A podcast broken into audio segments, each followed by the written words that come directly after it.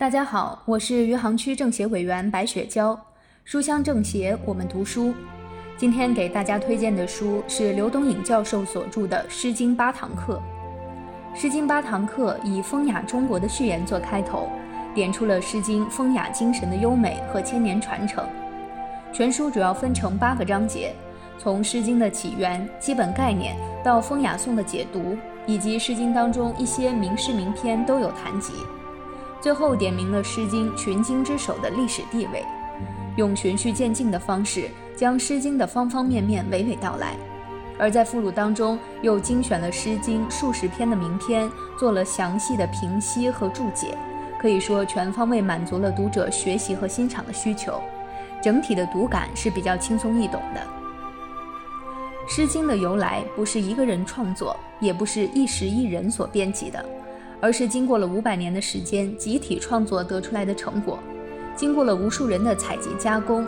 因为时代久远，三百零五个诗篇的作者已经有很多都不可知了。而《诗经》本文中直接标明了作者的也只有五篇。《诗经》共有风雅颂三个部分，其中风包括了十五国风，有一百零六个诗篇；雅则分为大雅和小雅，有一百零五篇诗。颂则分为周颂、鲁颂和商颂，共有四十个诗篇。这三个部分的区别，除了在内容上各有侧重外，音乐方面也有不同。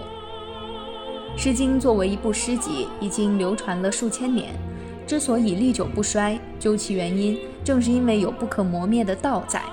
而《诗经》的核心的道是风雅精神。所谓一人在水一方，执子之手，与子偕老。投我以桃木，报之以琼瑶。这些古老的文字没有在岁月的风尘里发黄，它所表达的感情，在今天的生活中依然盛开如花。从这一点上来说，我们和《诗经》虽然隔了三千年的时光，但是心有灵犀是一点通的。